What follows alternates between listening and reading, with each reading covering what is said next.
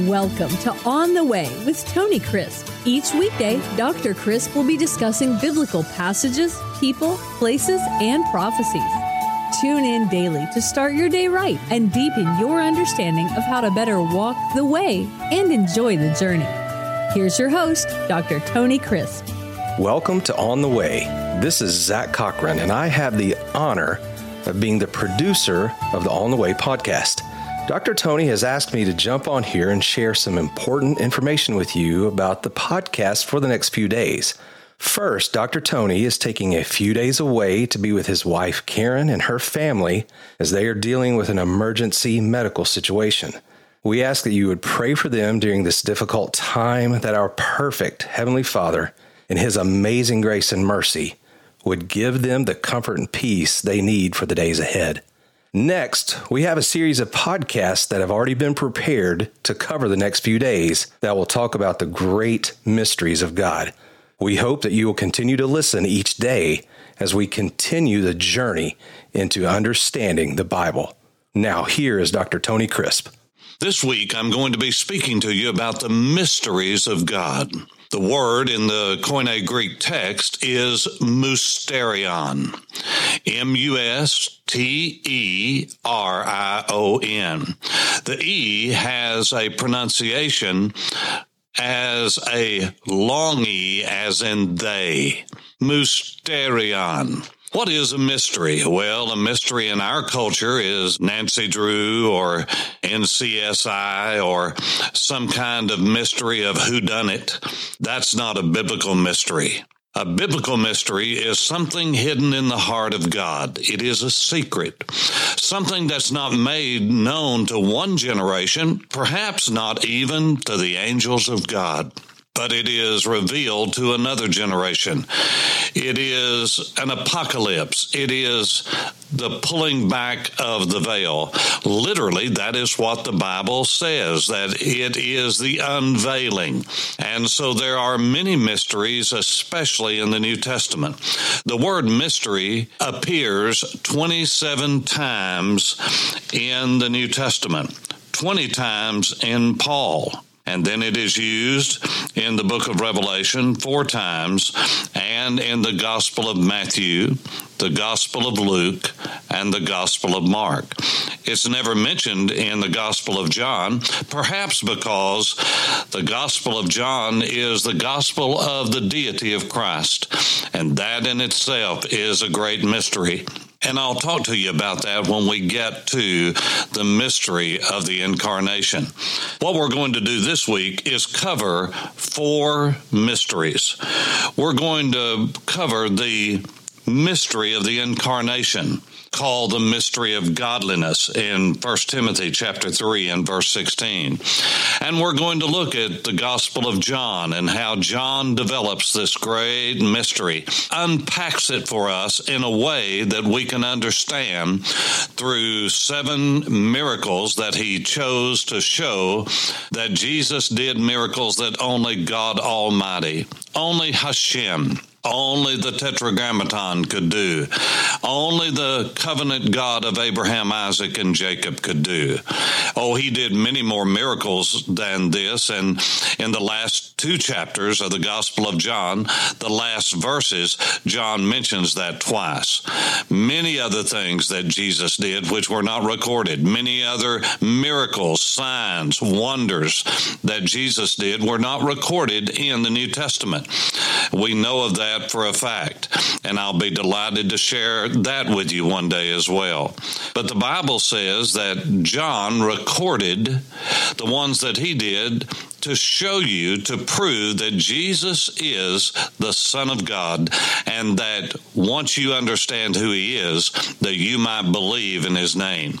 And so we'll talk about that when we talk about the mystery of godliness, the mystery of the great incarnation that God revealed not only to us, but it was the answer to what Isaiah and Jeremiah and all of the other prophets prophesied about, but they just couldn't get it. And according to the Apostle Peter, even the angels desired to look into these things. How would the Father, how would the great God do what he promised he would do? And he showed them it was a secret, it was a mystery that is now revealed. And so we're going to look at that. There is the mystery of the Gentiles being grafted in, and that there would be a great body of Jew and Gentile that would come to know God in a personal way by faith, the way, only way that anyone has ever come to know God, the only way anyone was made righteous. And Paul points that out in Romans chapter 4 when he says it was not by works that Abram was justified, that Abraham was justified. I know James says he was justified through his works, but he didn't use the same example. James used the incident of Isaac and the binding of Isaac because it was an outward thing that God asked him to do. But no, in his heart and before God, Abraham's right standing was based upon what happened in Genesis Genesis 15. When he believed God, he trusted God's promise. He trusted in who God is and the integrity of who he is. And God said, I'm going to put it on your record for righteousness. Look it up and you'll see. And so we're going to talk about the church, the Gentiles and the Jew becoming one body. That was a great mystery. No one knew. It was in the heart of God. It was a secret. We're going to look at the mystery of the rapture. That is the harpazo, the rapting away, the great snatch of pulling out believers from all over the world at some time in the future. You say to me, Pastor, do you really believe in the rapture? Well, of course I do. That's what the Bible teaches, and we'll look at that. I personally believe that the Bible teaches it will take place before the Great Tribulation. And I know what people say. I know what you're going to say. I know all the arguments. By the way, I've heard it from the best, not from you or me or someone of our level of understanding, but from those that you would consider the best. I've read George Eldon Ladd. I have read The Blessed Hope. I have read all of those who went before him that taught that. But what I'm going to do is show you biblically why I believe that the church of Jesus will be raptured out before the great tribulation, which will end with the judgment of the nations and the great thousand year reign of Messiah on earth from Jerusalem. Yes, I am a premillennial, pre tribulation rapturist, and I will show you in the Word of God that that was a mystery hidden in the heart of God, ready to be revealed at the last time. Jesus didn't reveal it, and the apostles didn't while he was on earth, but it was revealed by the apostle Paul and then by the other apostles. So we're going to look at that in the Word of God this week. And finally, this week on Friday, we're going to look at the mystery of Christ in you, the hope of glory in the book of Colossians. It is a fascinating study that we're going to do this week the great secrets of God. But as we look at those, I want you to look at a passage that is in the Gospel of Matthew, Matthew 13, verses 11 through 17, when the Lord Jesus said he would speak to them in parables. As a matter of fact, in verse 10, after Jesus began to tell the parable of the sower, his disciples came to him and said unto him, Why do you speak to us in parables? What is a parable? Well, first of all, the word is a Koine Greek word. When you say the word parable, you're speaking Greek, not English. It is a compound word, parabole. What is parabole? Well, para means beside, and bole comes from the word balo, which means to cast. A parable or a parabole is something cast down beside something else. In this case, it was a story that Jesus was telling. It could be a real story or it could be an imaginary story, but it was a real story that was being being told that people could identify with a true life situation he had just told this parabole of the sower. And so his disciples didn't get it. And so Jesus answered them, This is why I did this in parabole. And so, what is a parable? It is one story cast alongside another.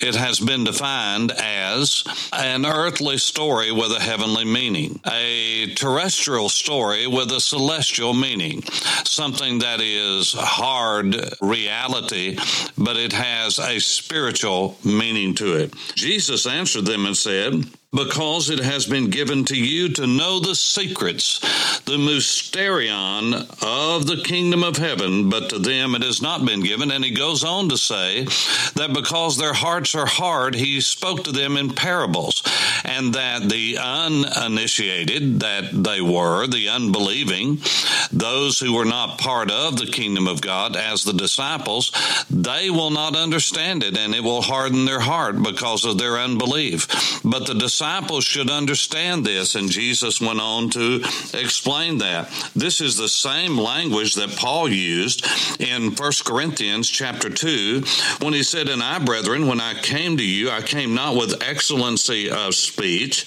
declaring the wisdom of God the testimony of God. For I determined not to know anything among you except Jesus Christ and Him crucified.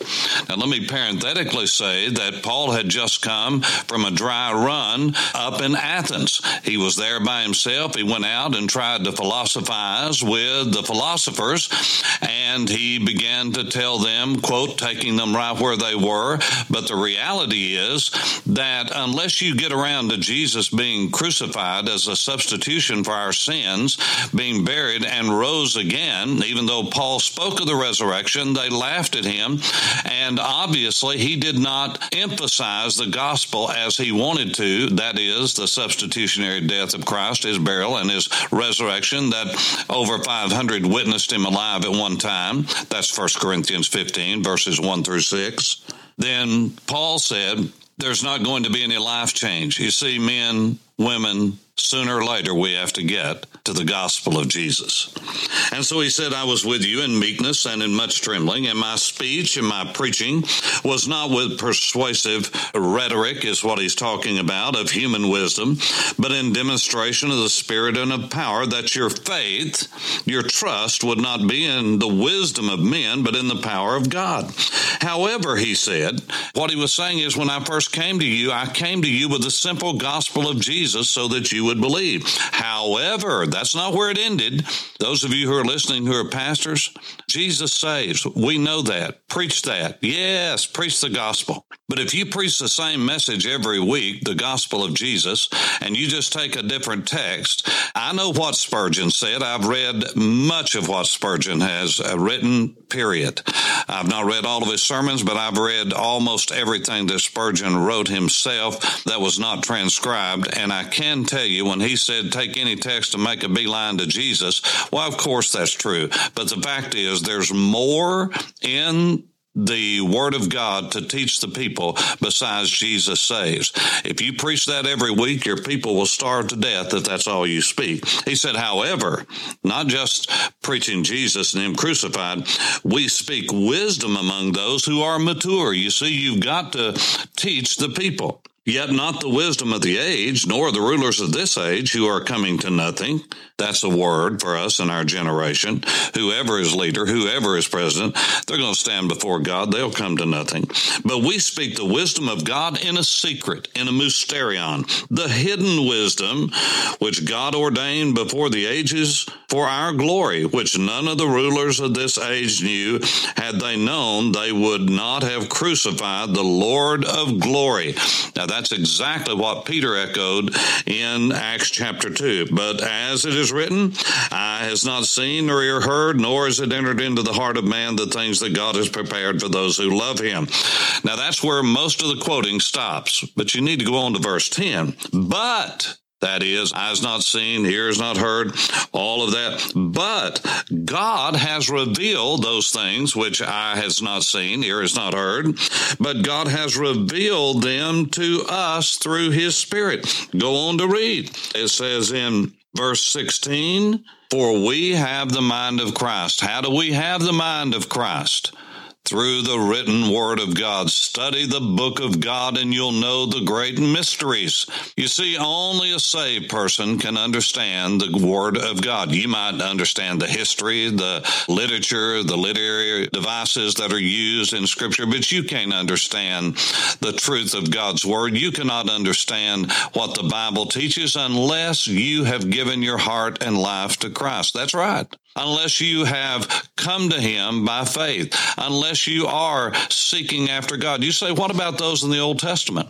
They were trusting God's word, and because they were trusting in God's promise of the Messiah, they were counted as righteous. They were saved looking forward to the cross. We are saved looking back to the cross. Now, that's just what the Bible teaches from Genesis to Revelation the natural man cannot receive spiritual things. And uh, he just does not have the capacity because they are spiritually discerned. Read through all of chapter 2 of First Corinthians and you'll see that. It is only the spiritual man, that man who has been born of the Spirit of God, that will be able to discern and teach the Word of God and understand the Word of God. Now you say, Oh, I've never understood the Bible. That must mean I'm not saved. Not not necessarily so. No one may have ever taught you how to read and understand the Bible. I would love to do that. And if you'll contact me, I'll send you some material that will help you to read and understand the Bible because the weakest saint of God can understand the truths of God's Word. And as you mature, the great mysteries of God that were hidden in the heart of God for millennia will become as open to you as reading a book and God will help you. Why? Because one of the other mysteries is that God's Spirit lives in your heart. Well, that's all for today. I hope you'll listen all week. For On the Way, this is Tony Crisp. Thanks for listening to On the Way with Tony Crisp. Tune in every weekday for information on biblical passages, people, places, and prophecies. Fridays are for your questions. Email your questions to questions at tonycrisp.org. Then just listen for your question to be answered on Friday's podcast. That's questions at tonycrisp.org. Thanks for listening and have a blessed day on the way.